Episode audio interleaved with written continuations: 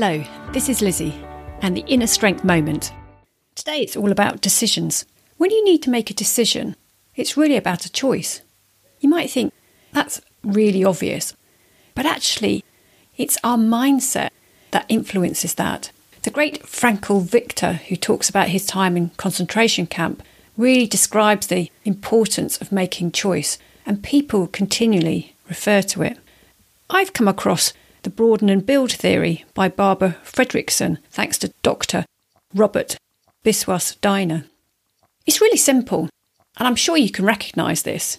When you have negative emotion, it narrows your thought processes and it narrows the opportunities you put in front of you.